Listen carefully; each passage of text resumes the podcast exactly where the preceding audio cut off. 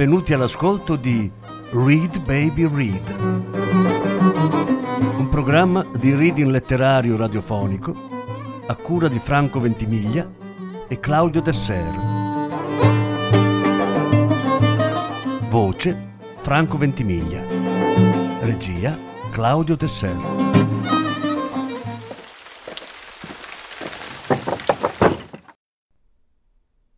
Milan Kundera Tre racconti dalla raccolta Amori ridicoli. Lettura in sette parti. Sesta parte.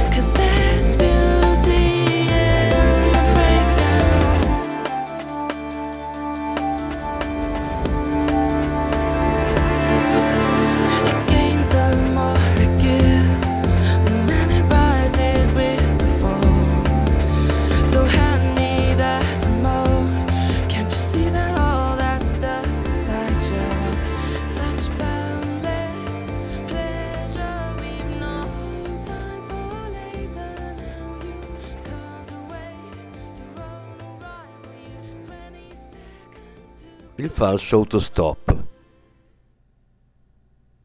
La lancetta della benzina si abbassò all'improvviso verso lo zero e il giovane guidatore della Spider dichiarò che faceva venire rabbia quanto beveva quella macchina.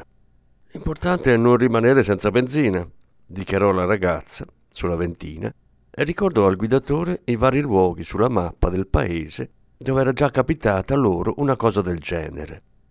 Il giovane rispose che lui non se ne preoccupava, perché tutto ciò che gli accadeva in sua compagnia, per lui aveva sempre il fascino dell'avventura. La ragazza era di parere opposto. Tutte le volte che erano rimasti a secco in mezzo alla strada, l'avventura era stata sempre appannaggio solo suo, perché il giovane si nascondeva ed era lei a dover ricorrere al proprio fascino. Doveva fermare una macchina, farsi portare alla pompa più vicina, fermare un'altra macchina e ritornare con la sua tanica. Il giovane chiese alla ragazza se i guidatori che le davano un passaggio erano davvero così antipatici, dato che parlava del proprio compito come di un'ingiustizia. Lei, con maldestra civetteria, rispose che talvolta erano molto simpatici. Ma cosa ne ricavava lei, impedita dalla tanica e costretta a lasciarli prima di aver avuto il tempo di iniziare qualcosa? Canaglia, disse il giovane. La ragazza ribatté che la canaglia era lui invece. Chissà quante ragazzine lo fermavano sulla strada quando viaggiava da solo. Il giovane afferrò la ragazza per la spalla e le diede un leggero bacio sulla fronte.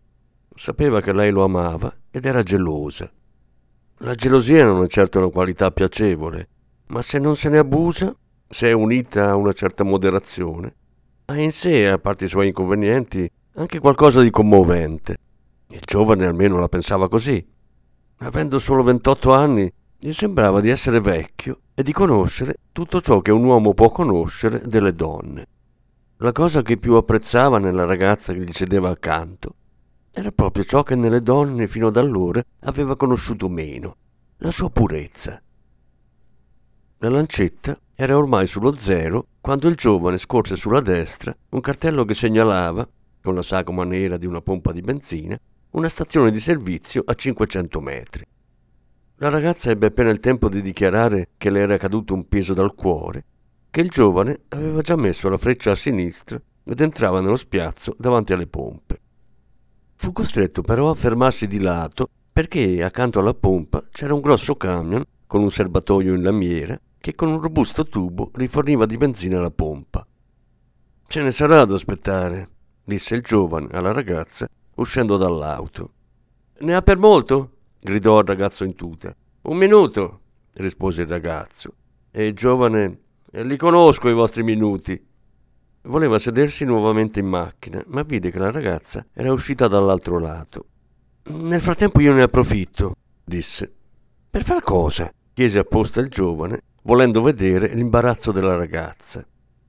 Era già quasi un anno che si conoscevano, ma la ragazza riusciva ugualmente a vergognarsi ancora in sua presenza e lui amava molto quei suoi attimi di pudore, sia perché ciò la distingueva dalle donne con le quali aveva avuto rapporti in precedenza, sia perché conosceva la legge della fugacità di tutte le cose e ciò gli rendeva prezioso anche il pudore della sua ragazza.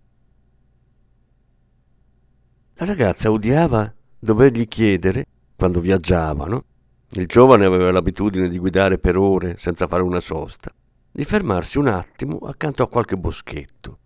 Si arrabbiava sempre quando lui, con studiato stupore, le chiedeva perché. La ragazza sapeva che il proprio pudore era ridicolo e superato.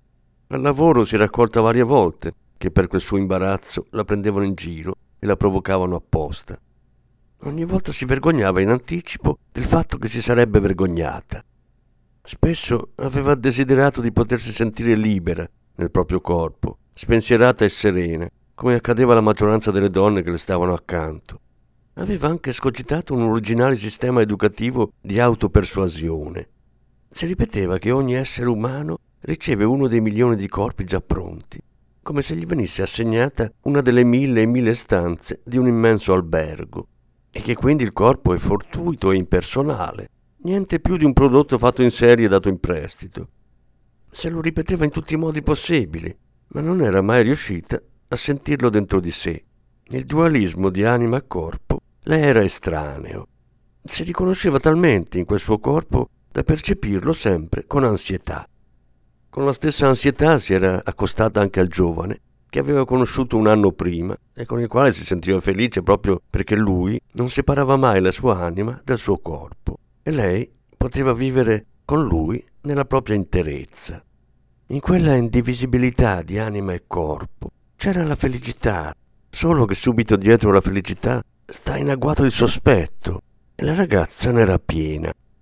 Spesso, ad esempio, pensava che le altre donne, quelle serene, erano più attraenti e seducenti e che il giovane, che non nascondeva di conoscere bene quel tipo di donne, un giorno o l'altro se ne sarebbe andato dietro a una di loro. È vero che il giovane dichiarava di essere stufo di donne simili, ma la ragazza sapeva che lui era molto più giovane di quanto non si credesse. Voleva che lui le appartenesse interamente e voleva appartenere interamente a lui. Ma più si sforzava di dargli tutto, più le sembrava di negargli qualcosa. È appunto ciò che viene dato da un amore superficiale e poco profondo, ciò che viene dato da un flirt. La tormentava l'idea di non saper possedere, accanto alla serietà, anche la frivolezza. Quel giorno però non si tormentava e non pensava a nulla di simile. Stava bene. Era il primo giorno delle loro vacanze, due settimane sulle quali per tutto l'anno lei aveva concentrato il proprio desiderio. Il cielo era azzurro. Quell'anno si era chiesta con terrore se il cielo sarebbe stato davvero azzurro. E lui era lì con lei. Al per fare cosa? Di lui si fece rossa e corse via senza dir nulla. Fece il giro della stazione di benzina, che era sul bordo della strada, completamente isolata e circondata dai campi. A un centinaio di metri, nella direzione del loro viaggio, iniziava un bosco. Si avviò da quella parte, scomparve dietro un cespuglio e per tutto il tempo si lasciò cullare da una sensazione di benessere. Anche la gioia che dà la presenza dell'uomo amato si prova meglio in solitudine. Se quella presenza fosse ininterrotta, in fondo sarebbe presente solo nel suo incessante fuggire. Trattenere quella presenza è possibile solo nei momenti di solitudine. Uscì poi dal bosco e passò sulla strada. Da lì si poteva vedere una stazione di servizio. L'autocisterna stava già allontanandosi. La macchina si accostò alla torretta rossa della pompa. La ragazza proseguì sulla strada, voltandosi solo di tanto in tanto per vedere se la macchina stesse già arrivando. Poi la vide. Si fermò e cominciò a fare i gesti che usano fare gli autostoppisti alle macchine sconosciute. La macchina rallentò e si fermò accanto alla ragazza. Il giovane si piegò verso il finestrino, lo abbassò, sorrise e chiese Da che parte, signorina? Va a Bistrizza? Chiese la ragazza, sorridendogli con civetteria. Prego, salga, disse il giovane aprendo la portiera. La ragazza si sedette e la macchina ripartì.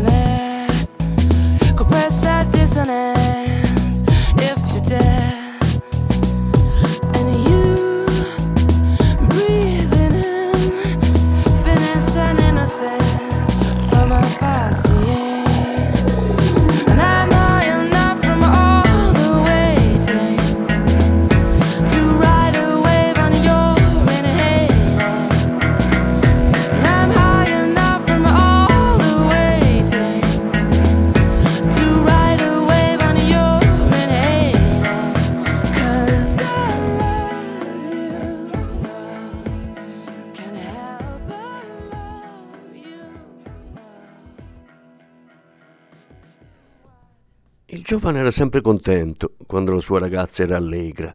Non accadeva tanto spesso. Aveva un lavoro che le creava abbastanza problemi. Un ambiente noioso, molte ore di straordinario senza possibilità di recupero.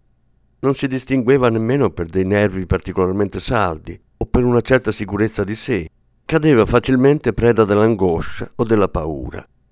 Per questo il giovane sapeva accogliere, con la tenera sollecitudine di un padre adottivo, ogni sua manifestazione di allegria. Le sorrise. Oggi sono fortunato. Sono cinque anni che giro in macchina, ma un'autostopista così bella non l'avevo mai caricata. La ragazza era grata al giovane per ogni suo complimento. Volle rimanere per un po' nel calore offerto da quelle parole e disse perciò: È proprio bravo a mentire. Ho l'aria di un bugiardo? Ha l'aria di uno a cui piace mentire alle donne, disse la ragazza, e nelle sue parole apparve involontariamente un po' della vecchia ansia, perché credeva sul serio che al giovane piacesse mentire alle donne. Un tempo le gelosie della ragazza facevano arrabbiare il giovane, ma ora gli era facile chiudere un occhio, perché in fondo la frase non era rivolta a lui, ma al guidatore sconosciuto. Si limitò quindi a una domanda banale. E questo le dà fastidio? Se io e lei stessimo insieme mi darebbe fastidio, disse la ragazza. E si trattava di un sottile messaggio pedagogico per il giovane. Il finale della frase però valeva soltanto per il guidatore sconosciuto. Ma dal momento che non la conosco, non mi dà fastidio. A una donna danno fastidio molte più cose nel proprio uomo che in uno sconosciuto. Questo invece era un sottile messaggio pedagogico del giovane per la ragazza. Perciò, visto che noi siamo due sconosciuti, potremmo intenderci alla perfezione.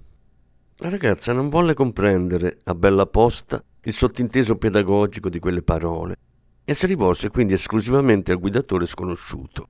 A che ci serve, se tra poco ci separeremo? Perché? chiese il giovane. Perché a Bistrizza scendo. E se scendessi con lei? A queste parole la ragazza gettò uno sguardo al giovane e gli riconobbe in viso la stessa espressione con cui se l'era immaginato nelle più tormentose ore di gelosia. Era terrorizzata dal modo galante con cui lui le faceva la corte, a lei, un'autostopista sconosciuta, e dal vedere come quella parte gli stesse bene. Perciò, con caparbia impertinenza, gli ribatté: Mi scusi, ma lei cosa vorrebbe fare con me? Con una donna così bella non starei molto a pensare al da farsi, disse il giovane con galanteria. E anche questa volta parlava molto più alla propria ragazza che non al personaggio dell'autostoppista. Alla ragazza sembrò invece di averlo scoperto in quella frase galante, come se gli avesse storto con qualche sotterfugio una confessione. Sentì nei suoi confronti un rancore breve e lancinante e disse Non sta forse un po' esagerando? Il giovane guardò la ragazza e il viso caparbio di lei gli sembrò contratto. Provò pena per la ragazza e desiderò ritrovare il suo sguardo di sempre, che lui definiva semplice e infantile. Si chinò verso di lei, le passò un braccio dietro la spalla e pronunciò piano il nome col quale era solito chiamarla e col quale voleva adesso interrompere il gioco. Ma la ragazza si divincolò. Mi pare che vada un po' troppo per le spicce. Il giovane respinto disse ah, Mi scusi, signorina, e si mise a guardare in silenzio la strada davanti a sé. Quella gelosia malinconica lasciò però la ragazza con la stessa velocità con la quale l'aveva assalita. In fondo era una persona ragionevole e sapeva che dopo tutto era solo un gioco. Adesso le sembrò persino un po' ridicolo aver respinto il suo uomo perché resa furiosa dalla gelosia. Non le sarebbe piaciuto che lui l'avesse capito. Fortunatamente aveva la portentosa capacità di mutare a posteriori il senso delle sue azioni. Sfruttando questa capacità, decise che non l'aveva respinto per rabbia, ma per poter continuare quel gioco, la cui capricciosità così bene si adattava al primo giorno di vacanza. Tornò quindi ad essere l'autostoppista che aveva appena respinto il guidatore sfacciato, ma solo per poter ritardare la conquista e accrescere ancora di più l'eccitazione. Si voltò leggermente verso il giovane e disse carezzevole Non volevo offenderla, signore. Mi perdoni, non la sfiorerò più, disse il giovane. Era arrabbiato con lei per non aver ascoltato e per aver rifiutato di essere se stessa quando lui lo aveva desiderato. E poiché lei insisteva con la sua maschera, il giovane trasferì la sua rabbia sull'autostoppista sconosciuta che lei stava impersonando. Fu così che scoprì all'improvviso qual era la vera natura del proprio personaggio. Lasciò perdere le galanterie con le quali aveva voluto lusingare indirettamente la sua ragazza e cominciò a recitare la parte dell'uomo forte che rivolge alle donne soprattutto i lati rudi della mascolinità, volontà, sarcasmo, sicurezza di sé. Quel ruolo era l'esatto contrario dell'atteggiamento premuroso che il giovane teneva nei confronti della ragazza.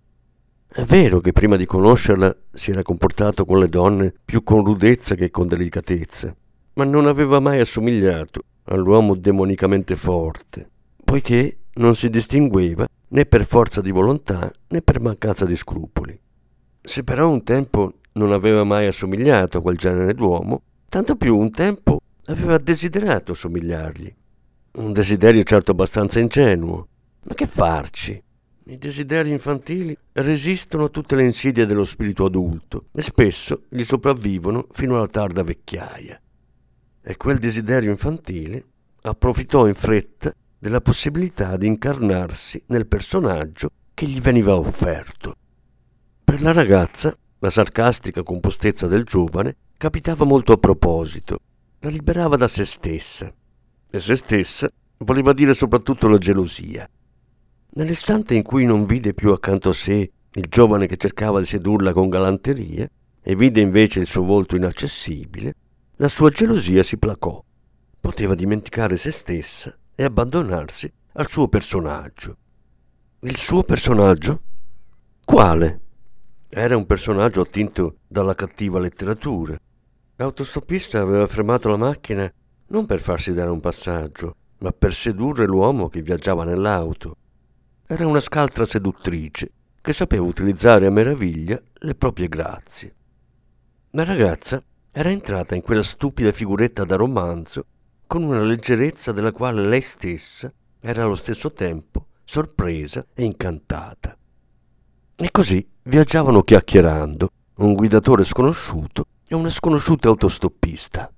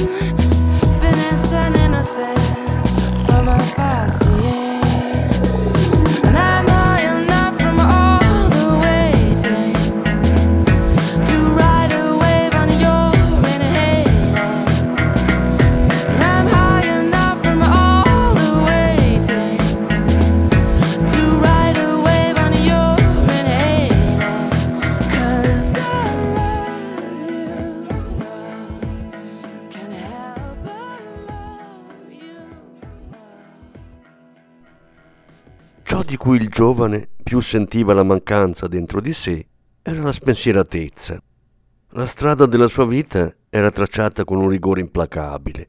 Il lavoro non si esauriva solo con le otto ore giornaliere, ma attraverso la noia obbligatoria delle riunioni e lo studio a casa si infiltrava anche nel tempo restante e attraverso l'attenzione degli innumerevoli colleghi e colleghe si infiltrava fin nella sua vita privata, così povera di tempo, e le toglieva ogni segretezza, perché già più volte lui era stato oggetto di pettegolezzi e di pubbliche discussioni.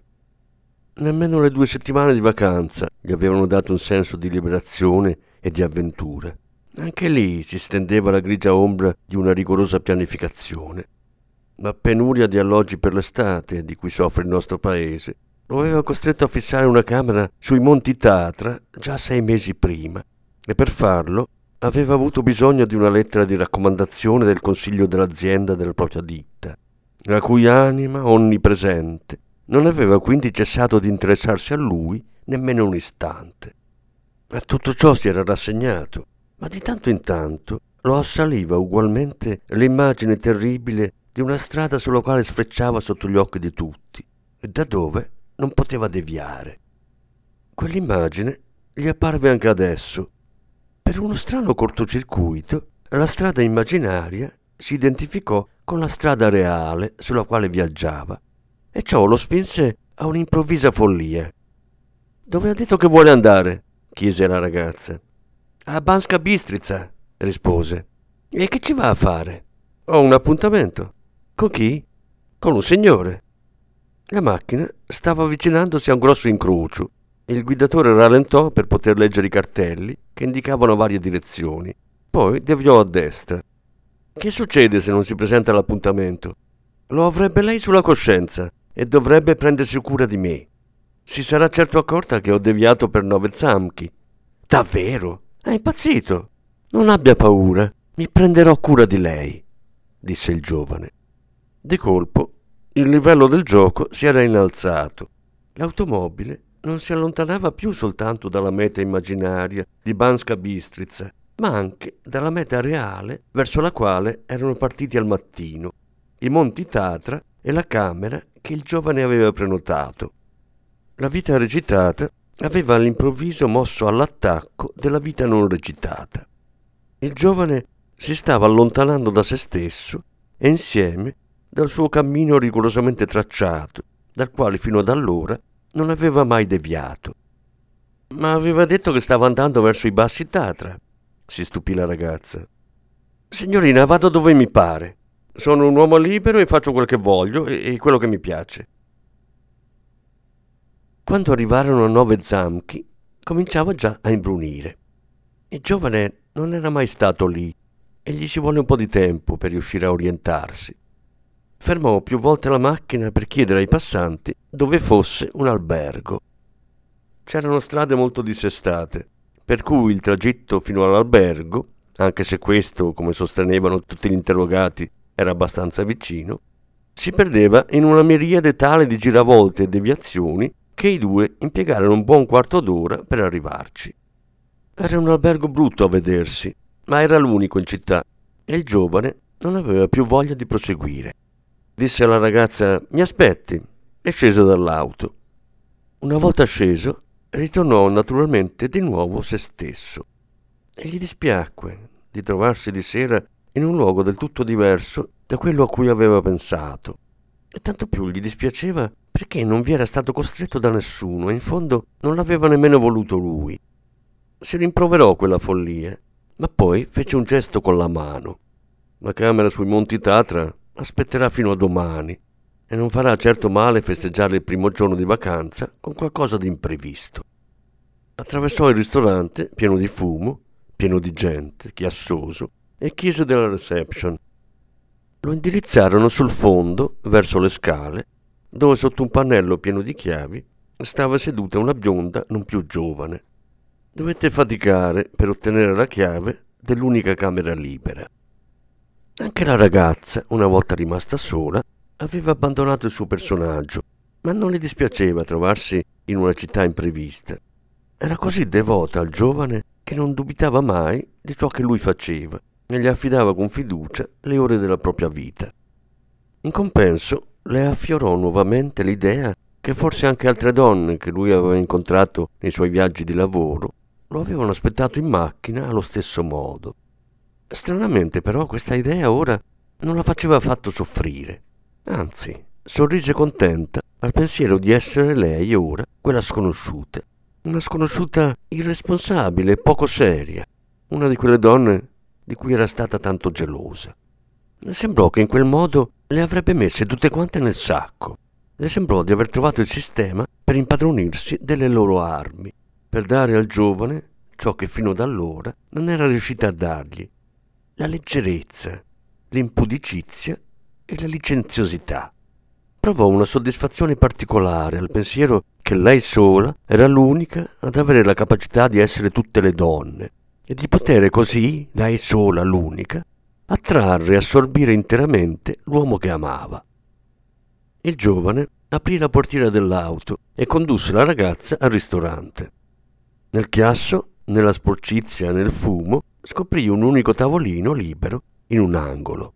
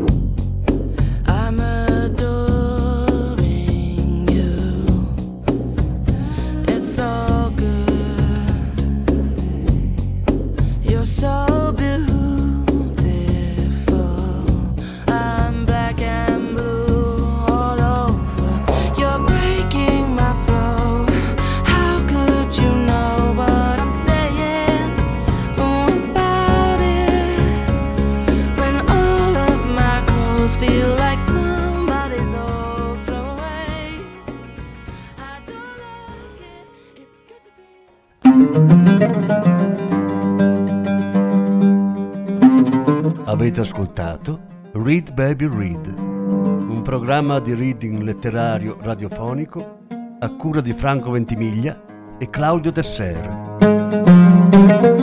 Grazie per l'ascolto, alla prossima settimana. La settima parte della lettura sarà trasmessa la prossima settimana.